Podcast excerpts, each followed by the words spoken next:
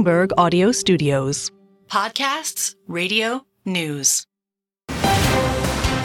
You're listening to the Bloomberg Balance of Power podcast. Catch us live weekdays at noon Eastern on Apple CarPlay and Android Auto with the Bloomberg Business app. Listen on demand wherever you get your podcasts or watch us live on YouTube.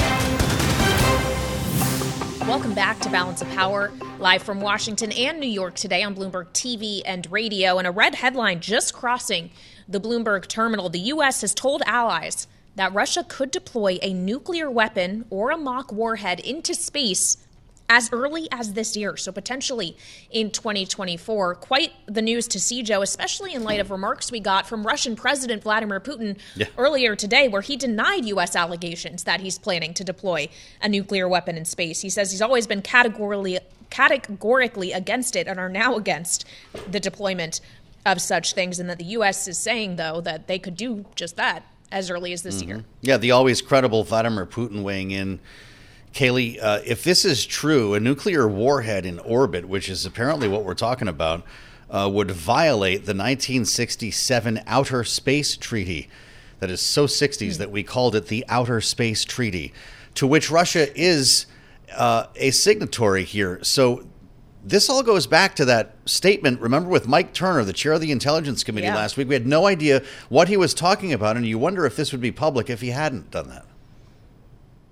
Well, that's an excellent question. Of course, the call from the chair of the Intelligence Committee was for the White House to declassify information related to an unspecified uh, threat. Of course, that forced the White House to get a little bit more specific about what the fe- yep. uh, threat really is. And we know that this technology theoretically is supposed to be an anti satellite weapon, something that could be disruptive to all of the thousands of satellites that are up there orbiting in outer space, as you say, Joe, but really just fascinating to see this story unfold. We weren't talking about this at all until about a week ago. So, for more on this story now, let's bring in Larry Liebert. He is an editor on our national security team and is joining us on the phone. So, Larry, realistically, we're could be dealing with a pretty short timeline here, even though President of Russia Vladimir Putin earlier today says he does not want to use a weapon like this.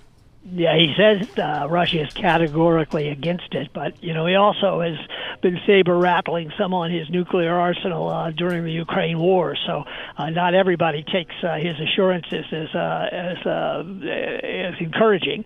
Uh, our uh, reporters, Albert Alberto Nardelli, Jennifer Jacobs, Katrina Manson, uh, broke the story that the U.S. has told allies that Russia could deploy a nuclear weapon or a mock warhead, which would mm. at least cause as much confusion into space during this year. Uh, that's a timeline that uh, hasn't been reported before.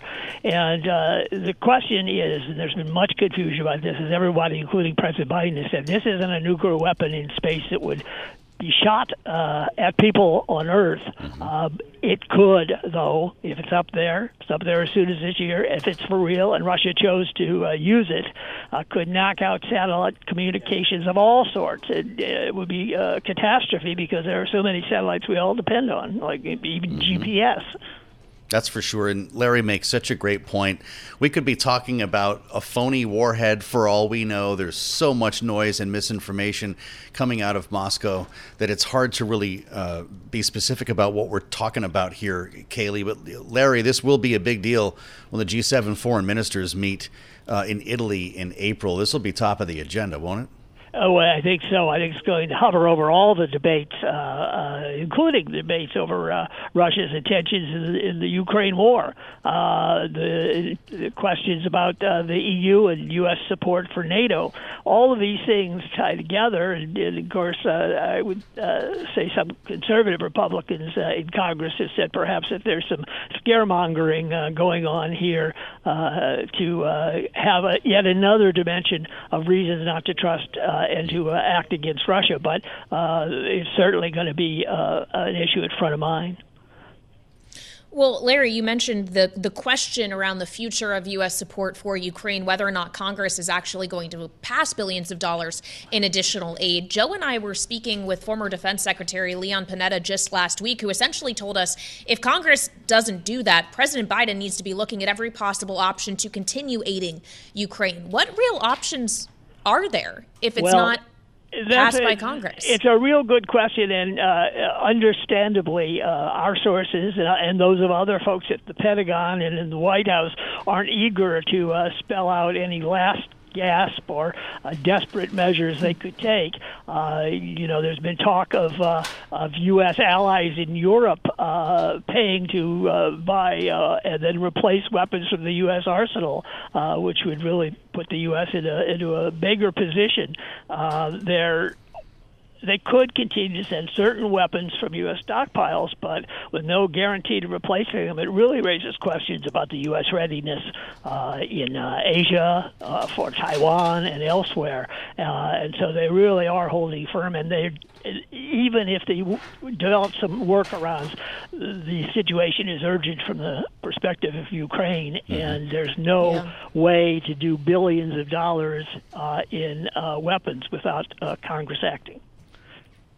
All right, Bloomberg's Larry Liebert, thank you so much for joining us on uh, the breaking news that crossed this hour. Yeah, we add, add another one here, uh, and and just the ridiculous number of stories that we're following. Only four days out from South Carolina, arguably the top political story today, Kailey, but it's pretty hard to make those calls on a daily basis lately with so much noise. This is huge, though, for Nikki Haley. It's huge for Donald Trump. And we have new numbers uh, today. In fact, a couple of polls, and one specifically we're looking at from Suffolk University, USA Today who were just absolutely great in Iowa and New Hampshire. That's, of course, pollster David Paleologos, who we want to talk to here. Donald Trump leading Nikki Haley in her home state by almost two to one. It's 63% to 35%. Remarkable numbers for this stage of the campaign. Uh, and we do turn to David Paleologos. He is the director of the Suffolk University uh, Political Research Center. David, this is shut down. Your poll agrees with a lot of other polls that we've seen in the last couple of weeks uh, where Nikki Haley couldn't possibly win her home state. How bad is this going to look? Well, we never say impossible, as you know. We say highly improbable, but it it doesn't look good at all. I mean, this is just awful for her in her home state. Two-term former governor of South Carolina, you know, worse than Iowa for her, worse than New Hampshire. And uh, if these, if this margin holds up, I mean, there are some polls out there that have it 2022, others have it in the 30s. I think the 28 number is pretty close. We'll see what happens on election day. Um, but again, and you know, South Carolina, like New Hampshire, anybody can vote. Mm-hmm. So mm-hmm. obviously, Nikki Haley is winning big among Democrats uh, provided they didn't vote in the Democratic primary, and winning comfortably among independents, but getting crushed among those who matter, which are registered uh, voters who see themselves as Republicans. Well, and then when you break down the demographics within that group of voters, David, it doesn't look like she's winning any of them. Former President Trump holds double digit advantages among men and women in every age group among both high school graduates and those with a college degree. So there is no demographic in within the Republican Party that Haley is winning outright, right? Well, there's two that she's winning, I, I, would say. One, she's winning within the margin of error, but there are two. One is those people who have political ideology, moderate to liberal. She's winning by about 20 points, 59 38, among that particular group. Uh, and also, she's winning comfortably by more than that among people who say that the that the future of American democracy is the top hmm. issue. Mm. Now, future American democracy was not the number one issue; it was the number three issue. Um, so that doesn't get her very far as the number three issue. And Trump was winning by over 50 points among people who said immigration was the most important issue. That was the top issue. And secondly, he was winning by almost 35 points among second most important issue, which is the economy. So, um, very little wiggle room, if you will. She needs a massive influx of moderates, liberals, Democrats uh, to storm the polls on Saturday. But again, from what we can see in terms of who made it through the screen about being either a very likely voter on Saturday or, or somebody who had already voted, um, you know, Trump is poised for a big win. David, Nikki Haley delivered a state of the race speech today in Greenville, and she opened it by announcing that she was not dropping out, and which should really give you a sense of where we are. But she said more than that. Listen to Nikki Haley from earlier today. Of course, many of the same politicians who now publicly embrace Trump privately dread him. They know what a disaster he's been and will continue to be for our party. They're just too afraid to say it out loud. Well, I'm not afraid to say the hard truths out loud. Would it have made a difference, David Paleologos, if she said the hard truths out loud earlier? And is she arguably doing damage to her brand now, knowing that she needs to convince Trump voters if she's going to get anywhere? You know, I don't usually do a lot of commentary on races like this, but I, I really do agree with you. Um, I, I, don't understand it. I think if she had gotten out and endorsed him today um, wholeheartedly, I think she could maybe make the case that she helped deliver hmm. a big win for Trump in her home state of South Carolina and p- potentially setting herself up for a viable 2028 run or 2032 run. But this just seems just so uh, ill prepared and hopeless to me. Um, if you're not showing up in those early primaries and caucuses in any way, it's like my class. You have to show up in my class and participate to get points, four hmm. points every class. If a student doesn't show up those first four classes, they're already down 16 points to the other mm-hmm. students who have. And to and so then how do you how does that student justify getting an A in the class? You know, uh, no matter how much extra credit they do, no matter how well they ace these other metrics in my class, and there's no way that that that she's going to ace any states if she can't win her home state. I mean, Michigan yeah. comes three, three days later.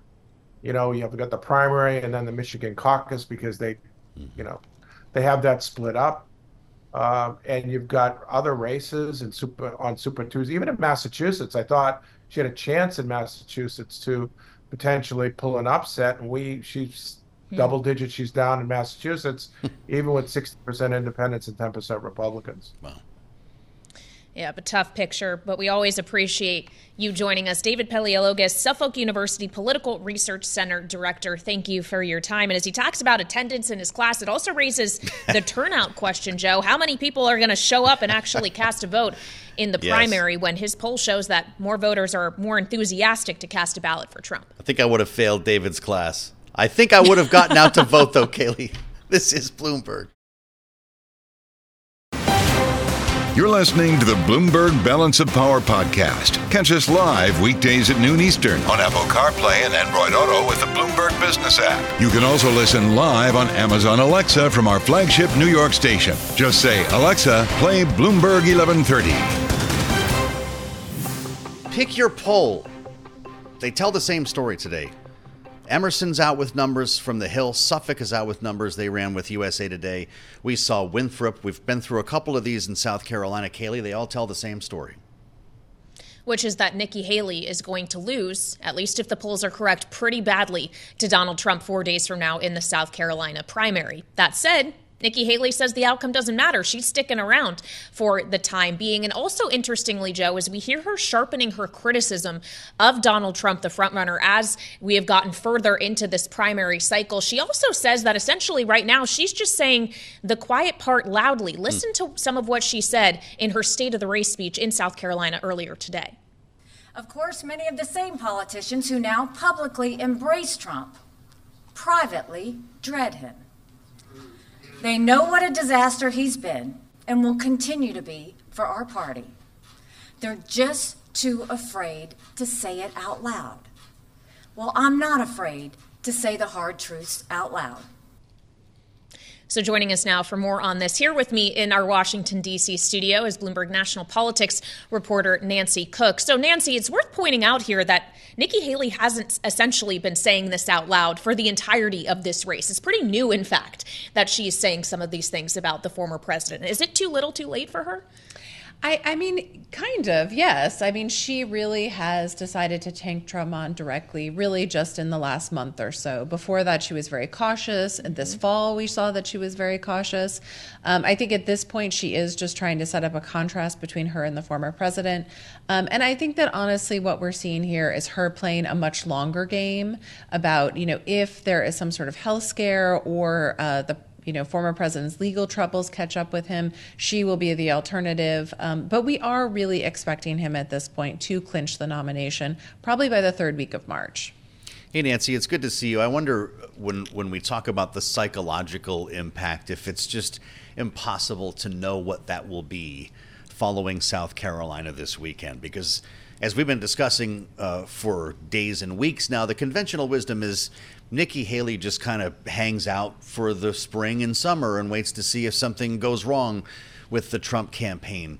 But what about 2028? What about her future career if it doesn't work out in this campaign? Does a loss that bad, a 30 point loss in your home state, uh, keep you from doing other things in the future based on the message that you're sending, the embarrassment that comes with it? Uh, not at all. I think that that will be a big part of what she'll do. I think that she will, uh, you know, is really positioning herself to run in 2028. She will have been the last Republican standing against Donald Trump.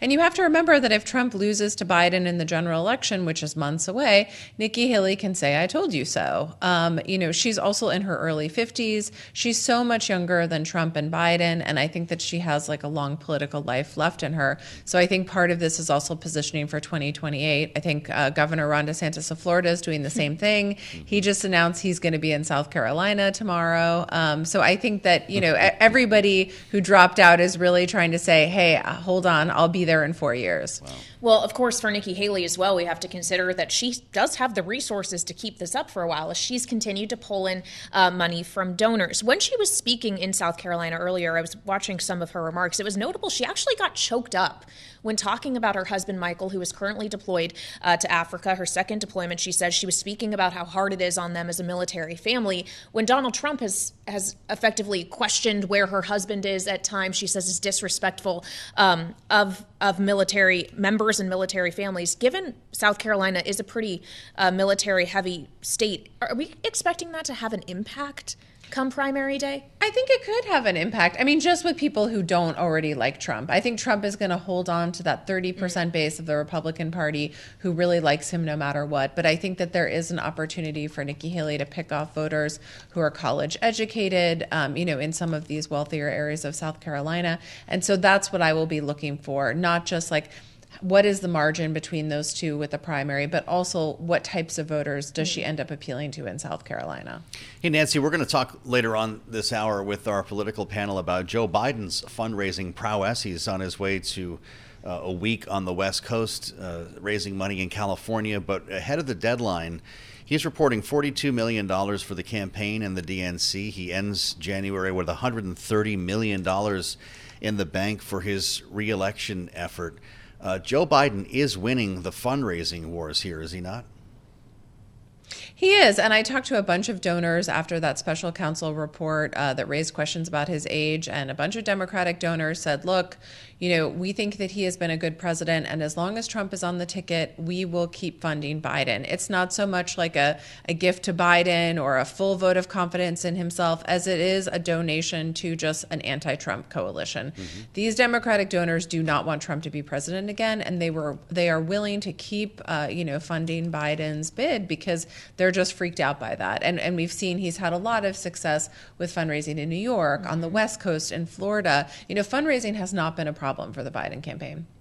Well, that's for sure. And we're going to hear about the others uh, coming up in short order, whether it's the Trump uh, campaign or the parties. Nancy Cook, great to see you. Great reporting as always. Bloomberg senior national political correspondent. Find Nancy on the terminal and at Bloomberg.com. Kailey, uh, this, of course, is a huge story going into South Carolina.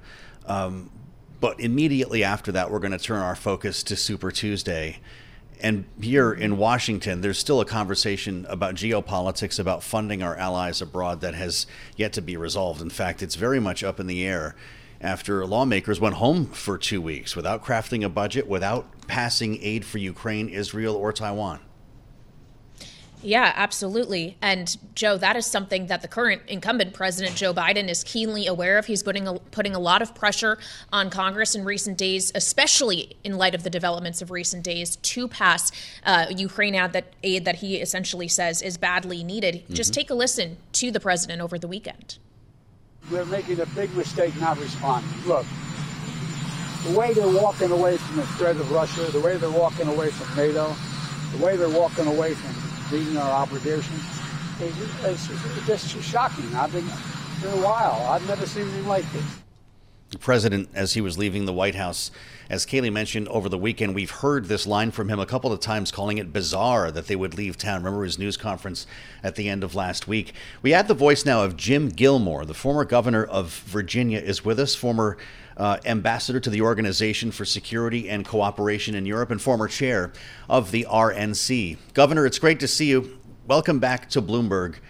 What's going to happen when lawmakers come back to town and have already spent a couple of weeks at home hearing from voters on this, watching headlines from Ukraine as areas fall to the Russians? Will there be a different feel in the air?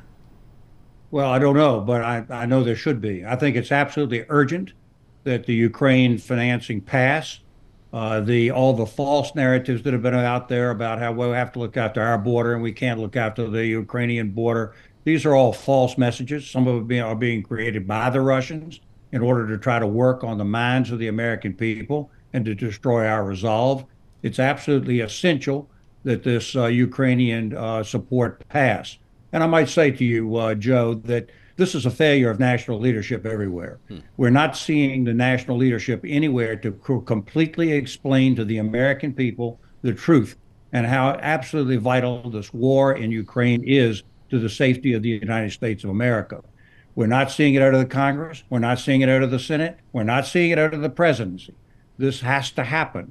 It has to happen, and there has to be an explanation as to why. And you have to expose some of these false uh, rumors and myths that are being put out there to, try to destroy American resolve and leadership. Well, you say that Russia may be behind some of these rumors and myths, but are they not being propagated by certain Republicans, including the Republican frontrunner for the presidency, Donald Trump, who has the ear of Speaker Mike Johnson? Well, I, I can say this: uh, I, I, when I was the ambassador in Vienna on behalf of the United States in the Trump administration, Nobody in the Trump administration ever told me to let up on the Russians. Hmm. And I don't foresee that when President Trump is reelected again, that he's going to back away from NATO or back away from anybody else. I think American leadership was stronger then than it is now. But uh, Kailey, I want to repeat my message. We're seeing a failure of leadership everywhere by everybody. The American people are entitled to know the truth. And the truth is that this is vitally important to America's safety and national security and for the future. Well, let's get to what else should be done here. Then Governor Joe Biden has delivered a couple of speeches, one of them in prime time from the Oval Office to speak to the dangers around the world, the risks that we face, and the need to help to fund our allies, whether it be in Ukraine, Israel, or Taiwan. Uh, we understand that there's a very different conversation that's been having in the House of Representatives we even heard Donald Trump say uh, a couple of weekends ago that he would let Russia, in his words, do whatever the hell it wants uh, to our allies who don't meet spending goals in NATO. This does seem to be two different conversations, no? Uh, yeah, I look. I think that what the pre- President uh, Trump is doing is putting pressure on the NATO allies to step up to the plate. Mm-hmm. Uh, my report to you is the truth, though, which is they are stepping up to the plate, and largely because of President Trump's pressure when he was president and I think these statements that he's making now are intended to do that. But the, the, the key point is that uh, we, American leadership is necessary. And we do uh, lead. And people look to us for leadership. And it has to happen. Uh, but uh, right now, I think we're not seeing the proper messaging out of Washington by anybody. Well, and, and that messaging or lack thereof certainly is noticed, received by our allies. Of course, we saw the Munich Security Conference happening in, in recent days where a lot of uh, American allies expressed concern about the direction of the conversation here domestically, what it could mean for the future of, of alliances, the future of U.S. participation and support for uh, allies in Europe. What should they be thinking of the United States well, at this moment? Are their concerns not uh, founded in, in real threat? Uh, listen, the, the, the real threat is certainly there. This is a Russian fascist dictatorship that is committing aggression. I, I have to talk about Navalny for a second. This is a murder sure. of Putin's principal leader. Whether he was frozen to death in the Arctic gradually and starved to death or uh, submitted to illness, or whether he was directly accelerated in a murder through some type of activity up there in that remote place. That's an important message to the people of Russia, to the people of Europe, and it ought to be an important message to the people of the United States that this is what's in our future if we don't step up and do something right now. Uh, but uh, you're right about this that the messaging, I think, needs to be strong. Our European allies, I worked with them every day while I was in Vienna on behalf of the United States. Their best interest for their citizens all across Europe is to follow American leadership. If American leadership falters, they will do the best they can for their citizens, just like we do for our citizens. And that means that they they, there's risk up the road that they'll compromise. We can't allow that to happen. Russia cannot succeed in this attempted conquest and subject and subjugation of Ukraine, trying to reassemble the Russian Empire. If he does that, he threatens Europe, and eventually that that threatens the United States of America. Would it have helped, Governor, if Donald Trump, the former president, in his statement about the death of Alexei Navalny, had in fact condemned Vladimir Putin? It didn't even mention his name. Well, I'm certainly doing it. I mean, I think that right now that all of our national leadership needs to be as vigorous and strong on this as possible and explode some of these myths. Listen, uh, we have a right to know that the money that taxpayers send to Ukraine is being properly spent. And that means that that information has to be shared. The, the, the Zelensky administration has to be at pains to get that information to the American taxpayer if he wants taxpayer money. It means that the national leadership from the White House has got to be explicit about addressing these issues. You have to explain that the American border is important, but it's really a different issue from Russian aggression in Europe. America's a great power. We can do all of these things appropriately, but it requires leadership both internationally and here in the United States. All right, Ambassador Gilmore, thank you so much for joining us. Always great to get your insight as the former United States ambassador to the Organization for Security and Cooperation in Europe, and of course, also former governor of Virginia and former RNC chair. Quite a moment we are in as he we hear the ambassador talking of grave geopolitical risk, and yet Congress it's unclear whether or not they want to do anything about it. We'll have more coming up for you next on Balance of Power on Bloomberg TV and radio. You're listening to the Bloomberg Balance of Power podcast. Catch us live weekdays at noon Eastern on Apple CarPlay and Android Auto with the Bloomberg Business app. Listen on demand wherever you get your podcasts or watch us live on YouTube. Welcome to the Tuesday Feels Like Monday edition of Balance of Power. I'm Joe Mathieu at World Headquarters in New York. Kailey Leinz at Bloomberg's Washington Bureau. Political news is funny, Kailey. It's not always what the headline says. We spent the whole weekend talking about Donald Trump's $400 gold sneakers. And he knows yeah. how to plant the story, right? I don't know if you've got your pre-order in. It was it was Joe Biden's fundraising though that was the real news. Yeah, because he's done a lot of it. In the month of January, Joe, $42 million has been pulled in for his reelection campaign and the Democratic Party more broadly. So he ended yep. January with $130 million in the war chest. That's pretty significant, actually, a record amount for a Democratic candidate at this point in the calendar. That's uh, for sure. It's one of the reasons why, or the primary reason why he's in California this week as well, because Joe Biden is in fundraising yep. mode. And Kailey, we spent all last week talking about how much money Donald Trump is spending on attorneys. He, for what it's worth, has not put up his numbers yet. When we get to yep. the deadline, we'll see them. But he's likely to run out of cash because of all the court cases by July as Joe Biden continues to put checks in the bank. It's a pretty interesting phenomenon. Indeed, as we're thinking that Trump is going to have to pay out more than $400 million in damages to E. Jean Carroll and yep. then the state of New York for those two civil trials. And then you have to pay all your attorneys, and he spent more than $50 million in campaign funds doing that in 2023. So, definitely a difficult financial picture for the former president. For the incumbent president, though, maybe a better one. The question is can you put all that money to use to actually benefit hmm. in a race where a lot of polls show you behind Donald Trump at this point? So, on that note, let's bring in Bloomberg Bloomberg politics contributor Jeannie Sheehan Zaino alongside Lisa Camooso Miller, former RNC communications uh, director, and of course, host of the Friday Reporter podcast. So, Jeannie, first to you. What's all the money worth if it's not deployed appropriately? Is the Biden campaign doing a good enough job right now of spending it? Yeah, you know, they have time. They're going to be spending it. What they're doing right now is this fundraising machine, essentially. It has been a juggernaut, as, as you said, the most we've seen out of a Democratic candidate at this point. This is the biggest haul since April of last year. And there's one number in particular that stands out 97% of these donations were under $200. That is very, very impressive for the campaign. These are not just all big time, big funders. These are small money donations.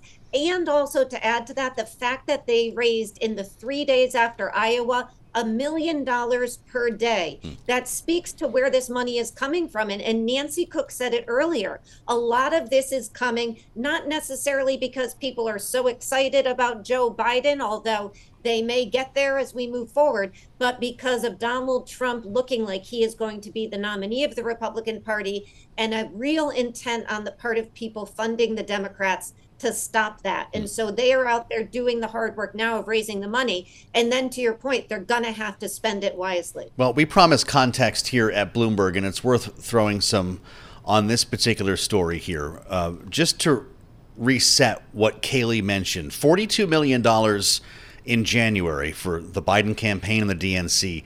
That means 130 million in the bank now. That actually still trails what Donald Trump and the RNC had in the bank in 2020. Not so much this time. The RNC started the year with over $8 million cash on hand. And Donald Trump hasn't put up his his numbers yet here. He was he was coming in with $33 million. They will have their totals up uh, for January. Context, Lisa, formerly of the RNC, you understand how this works.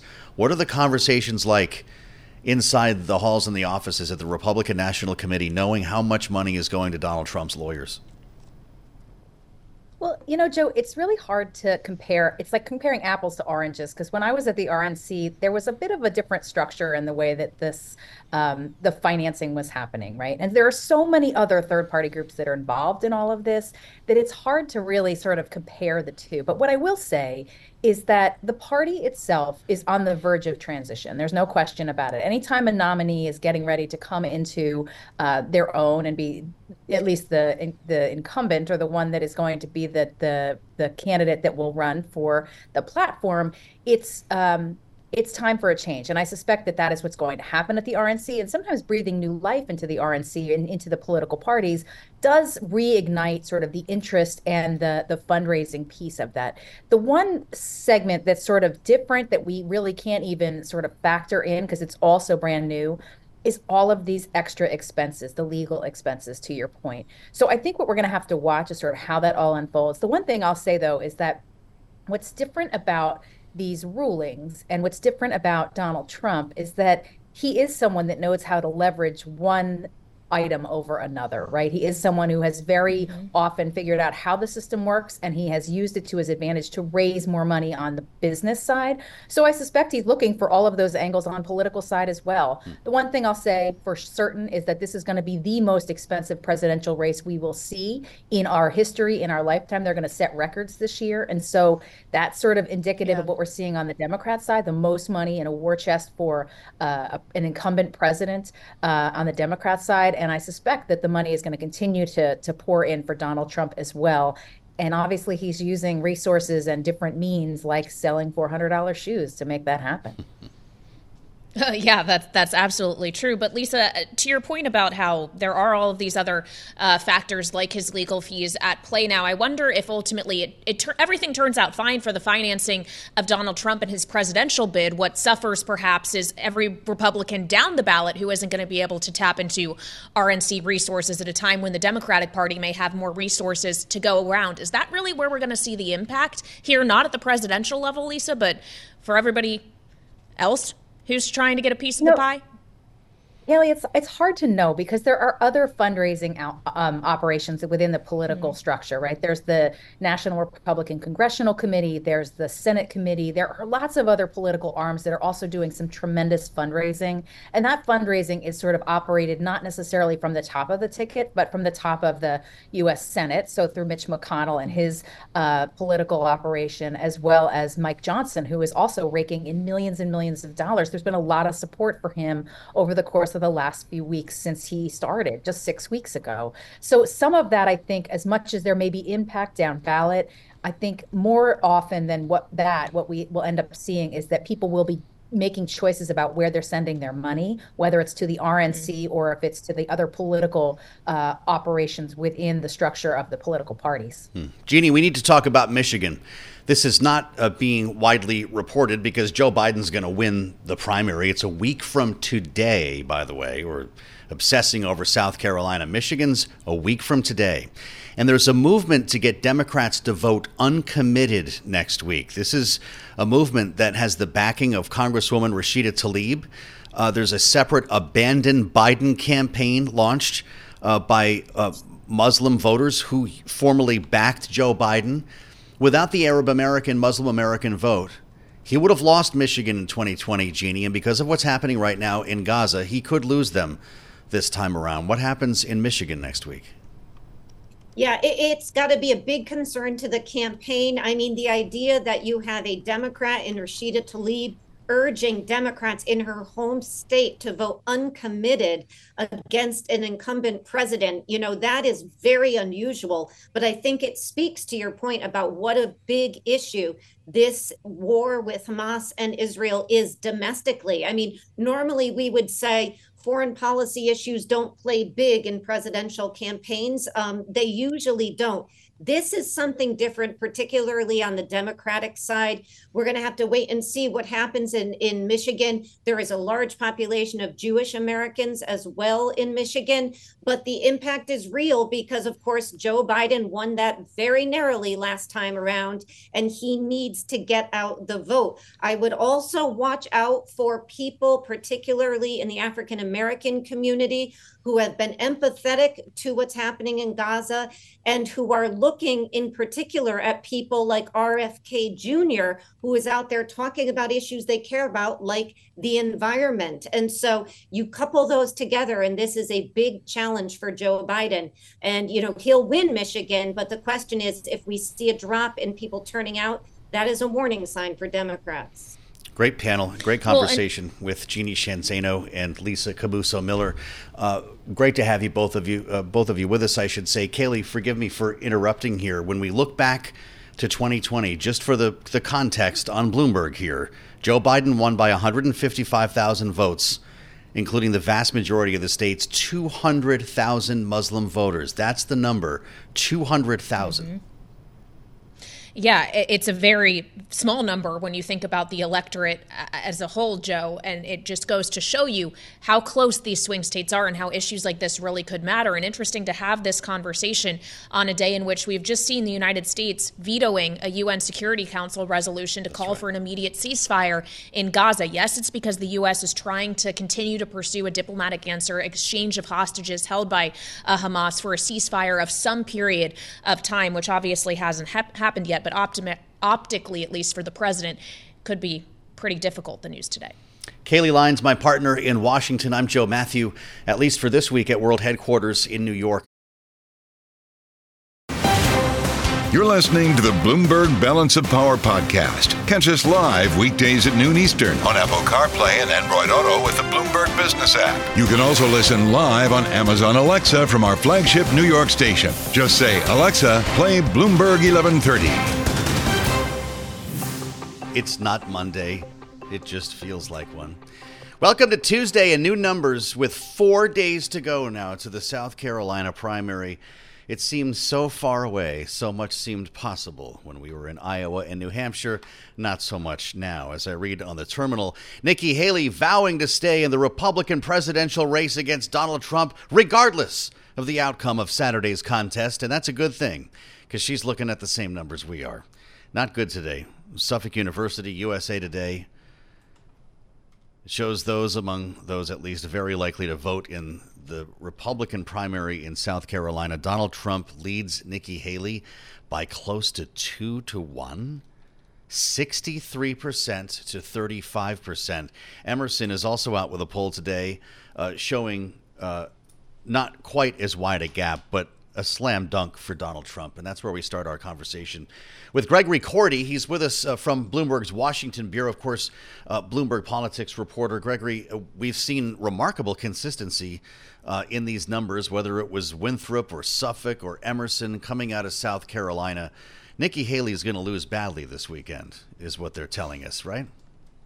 Yeah, if you want to look at the bright side for her, uh, she is gaining ground on Trump. Back uh, when uh, just after the New Hampshire primary, she was trailing by 30 points on average. Now, if you average out those polls that you talked about just now, it, she's uh, she's uh, trailing by 25 points. But the problem is the primary's in four days, uh, and at this rate, uh, she will overtake Trump sometime far in the future when it won't matter anymore. Mm-hmm. Uh, and so, yeah, this is uh, these are discouraging poll numbers for her, but she's pledging to soldier on at least through Super Tuesday, when frankly the polls and the party rules are even more foreboding for her because then you get into winner take all states where all Trump needs to do is win a, a bare majority and gets all the delegates, and that can those can stack up pretty quickly. Yeah. And at this rate, he could clinch the the nomination by early to middle of next month. Well, that's certainly what the Trump camp thinks, Gregory, as Nikki Haley delivers what is being referred to a, as a state of the race speech today in Greenville. She's at it right now. Donald Trump's senior advisor on the campaign, uh, Chris LaCivita, says this is done in the next four weeks. Not who's ahead, who's trailing, like done, presumptive, we have the delegates. This is the math here. Even if Haley reprises her New Hampshire performance in every state voting over the next four weeks, the campaign has crunched numbers to show that Donald Trump would still cross 1215, the 1,215 delegates required, uh, on March 19th, Gregory. That's the day Florida, Illinois, Ohio have winner take all primaries. Could Nikki Haley, if this really is a campaign in waiting for something to go wrong, continue through all of this? Just, just hang in there? Yeah, she really is waiting for some big game changing moment, but it's hard to see where that will come from. Of course, former President Trump is facing four different criminal indictments, but the trials for those won't start until uh, late next month at the earliest. Um, and even those don't seem to have much of a sway on Republican voters who tend to rally around him every time he faces uh, these these legal challenges. Mm-hmm. Uh, there's just such a big chasm here with where the Republican base is now behind Trump and where, you know, those sort of moderate, you know, those more moderate to liberal Republicans. You, we might call them traditional Republicans, Main Street Republicans, Country Club Republicans, whatever you want to call them. Uh, they still exist in the Republican Party. They still would love to find a Republican candidate that they like, certainly more than Donald Trump, and certainly more than than Joe Biden. Uh, but there's just not enough of them uh, to to carve out space for Nikki Haley at this point. It seems we, like we do have an ear, Gregory, on her speech right now. She did uh, play around, around a little bit when she came out there, but not dropping out as some suggested. She did acknowledge that right off the top. If you have to tell people you're not dropping out in a campaign speech, where does that say uh, what does that say about your campaign, Gregory? No, the problem is when you're behind at this stage of the race, you have to tell people every day you're not dropping out because the one day that you tell people you don't tell people that, people assume you're going to drop out, and then that's where the the donor money dries up, and that's where uh, things really start to go south. So, yeah, she has to she has to to come out and say that she's she's in this for at least the medium term, and that includes South Carolina, obviously on Saturday, but then also Super Tuesday early next month. And in between, we have Michigan, where her campaign just put in uh, $71,000. Uh, in uh, the Detroit market and television advertising. That's not a whole lot, but it is laying a marker to say, look, clearly I'm looking beyond uh, South Carolina. Um, and so she has to do those kinds of things to to at least project that this is not uh, a campaign that's going to drop out. Because remember that the yardstick that she set for herself uh, after New Hampshire, she said, you know, I, I came in third in Iowa. I came in second in New Hampshire, and all I need to do is improve on my performance from state to state. Mm-hmm. She's now moving those goalposts to say that she's in it no matter what after South Carolina. That's not what she said right after to New Hampshire. She she she needed to improve on New Hampshire to stay in it. She's not necessarily saying that in her speech in Greenville as, as we're watching today. Yeah, that's for sure. You wonder what a Tim Scott endorsement might have meant at this stage if she uh, was able to, to wrap that up. Of course, Donald Trump got it in New Hampshire. Gregory, it's good to see you, and we thank you. He'll be, of course, a part of our coverage here of the South Carolina primary. It's only four days away. It's not looking good for Nikki Haley, but as we keep hearing, that just may not matter when it comes to her plans in staying in the race. Enter Goldman Sachs. It's the economy, stupid. You want to advance to the general election and get a sense of what voters will be basing their decisions on? Check this report. February 5th, reading about this today, uh, a fascinating read on Bloomberg. Wouldn't know about it if it weren't on the terminal and at Bloomberg.com. This is new research that explores where the economy will be when we vote and who that might break for. And it finds that President Biden's economy will be right around the dividing line that separates winning reelection campaigns from losing ones and they've identified about a dozen areas here in which they can plant their flag and essentially make a prediction. This is fascinating stuff. And we knew there was one man to talk to uh, about it. Danny Blanchflower is with us, the Hi economist, there. of course, at Dartmouth College, recipient of the Commander of the Order of the British Empire in 2009 he put the fishing pole down to talk to us for a couple of moments today on Balance of Power. Mr. Blanchflower, it's great to see you. Hi there. Could anyone it's in their right mind could, could anyone in their right Sorry. mind predict where the economy is going to be in November?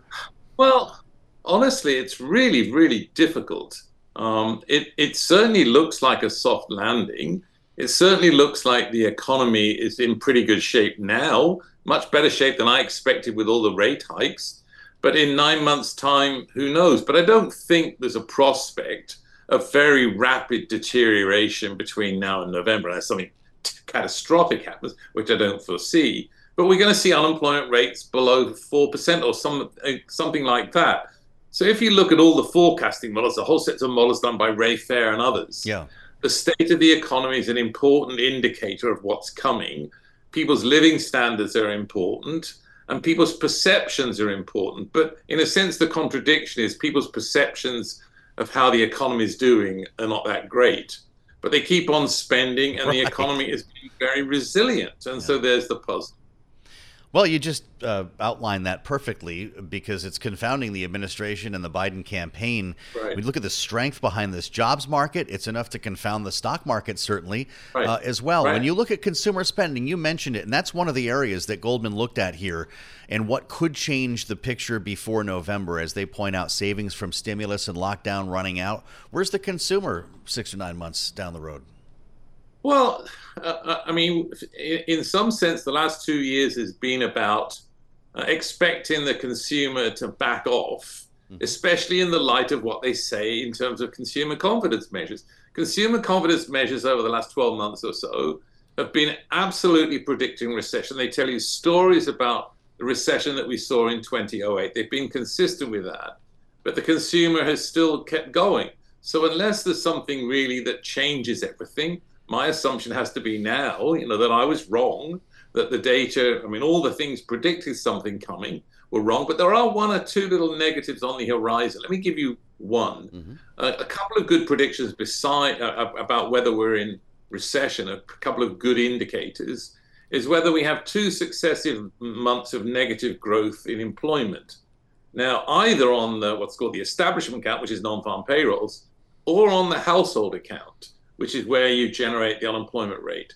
And we've seen very big declines over the last two months. Um, 680,000 the, month before and 38,000, 31,000.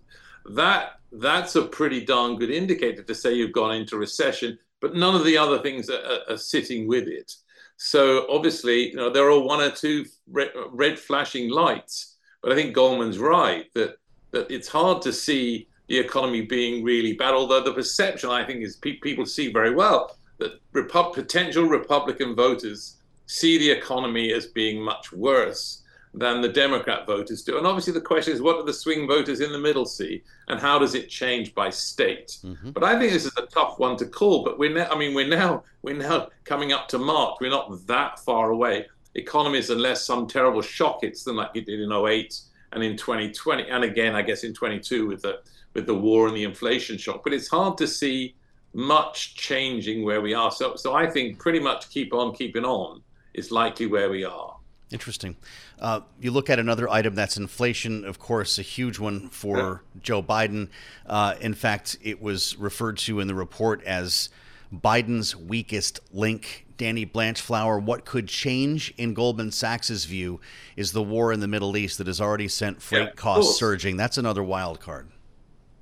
Well, of course. I mean, the ability to get goods through the the, the Gulf, through Suez, through the through the canals, and try and you know continue to to to basically deliver products. That's mm-hmm. important. I mean, we know what happened when supply chains closed up during COVID. So that's an obvious potential. I mean, obviously, what happens in Ukraine? Does that war um, does it increase? Does it slow? What does it do? So those are clearly potential shocks but the inflation rate has come down and come down sharply um, of the order of 3%. I think the best predictions, probably without you know, knowing exactly what's going to happen in the Middle East, is that those numbers will continue to drop. And that's what most people are forecasting. And even mm-hmm. if the, there's tough things going on, even if the unemployment rate rises, the predictions are something like 4%. And we haven't talked about output. It doesn't appear that a recession, it does appear that your output may be slowing. But the likelihood is you're still going to see positive output um, published for the, for the second and third quarters, which is what we'll see go, go into the recession. So, in lots of senses, I mean, the truth is that whether people perceive it or not, the Fed has actually generated a soft landing. The data are pretty darn good. Mm. And the president is entitled to say, I've generated masses of jobs. The hmm. unemployment mm-hmm. rate didn't rise. Wage growth has held up. And the economy has continued to grow against all the pundits and all the predictions. So in some sense, that's that's their fingers are crossed and hoping yeah. that um, some some terrible shock doesn't come and people come around to understanding how good the economy is. Huh. Boy, okay, we'll see about that. And time yep. could be the difference maker, Danny Blanchflower. In our remaining cool. moment here, I wonder where you are though on the, you know, the the rate hike camp right now. We had Larry Summers say on Bloomberg last week that a hike is possible. Everyone's obviously betting on cuts. This thing does not move in a straight line. Could you see inflation reversing between now and November? No, I don't. I mean, the thing, in some sense, the the, the I, I think these such comments by Larry Summers and others are quite interesting. Well, I was an interest rate setter. The job of an interest rate setter is to think about what the inflation rate is going to be 15 months to two years ahead because monetary policy takes quite a time to have an effect. So even if inflation now perhaps bumps around, that doesn't suggest that you should raise rates. Everything suggests that inflation in the period ahead yeah. is going to decline. I think it shows Larry Summers doesn't seem to understand how you do monetary policy. He's never been a monetary policy maker. And the answer is the best thing to think about is rate cuts are on the agenda. The question is how soon? Will it be March? Will it be May? And they will continue to come. But you're mm-hmm. not monetary policymakers really uh, shouldn't be responding to one month at a time data. They should be thinking, what's my view about 18 months ahead, and is the latest data going to change my view about that?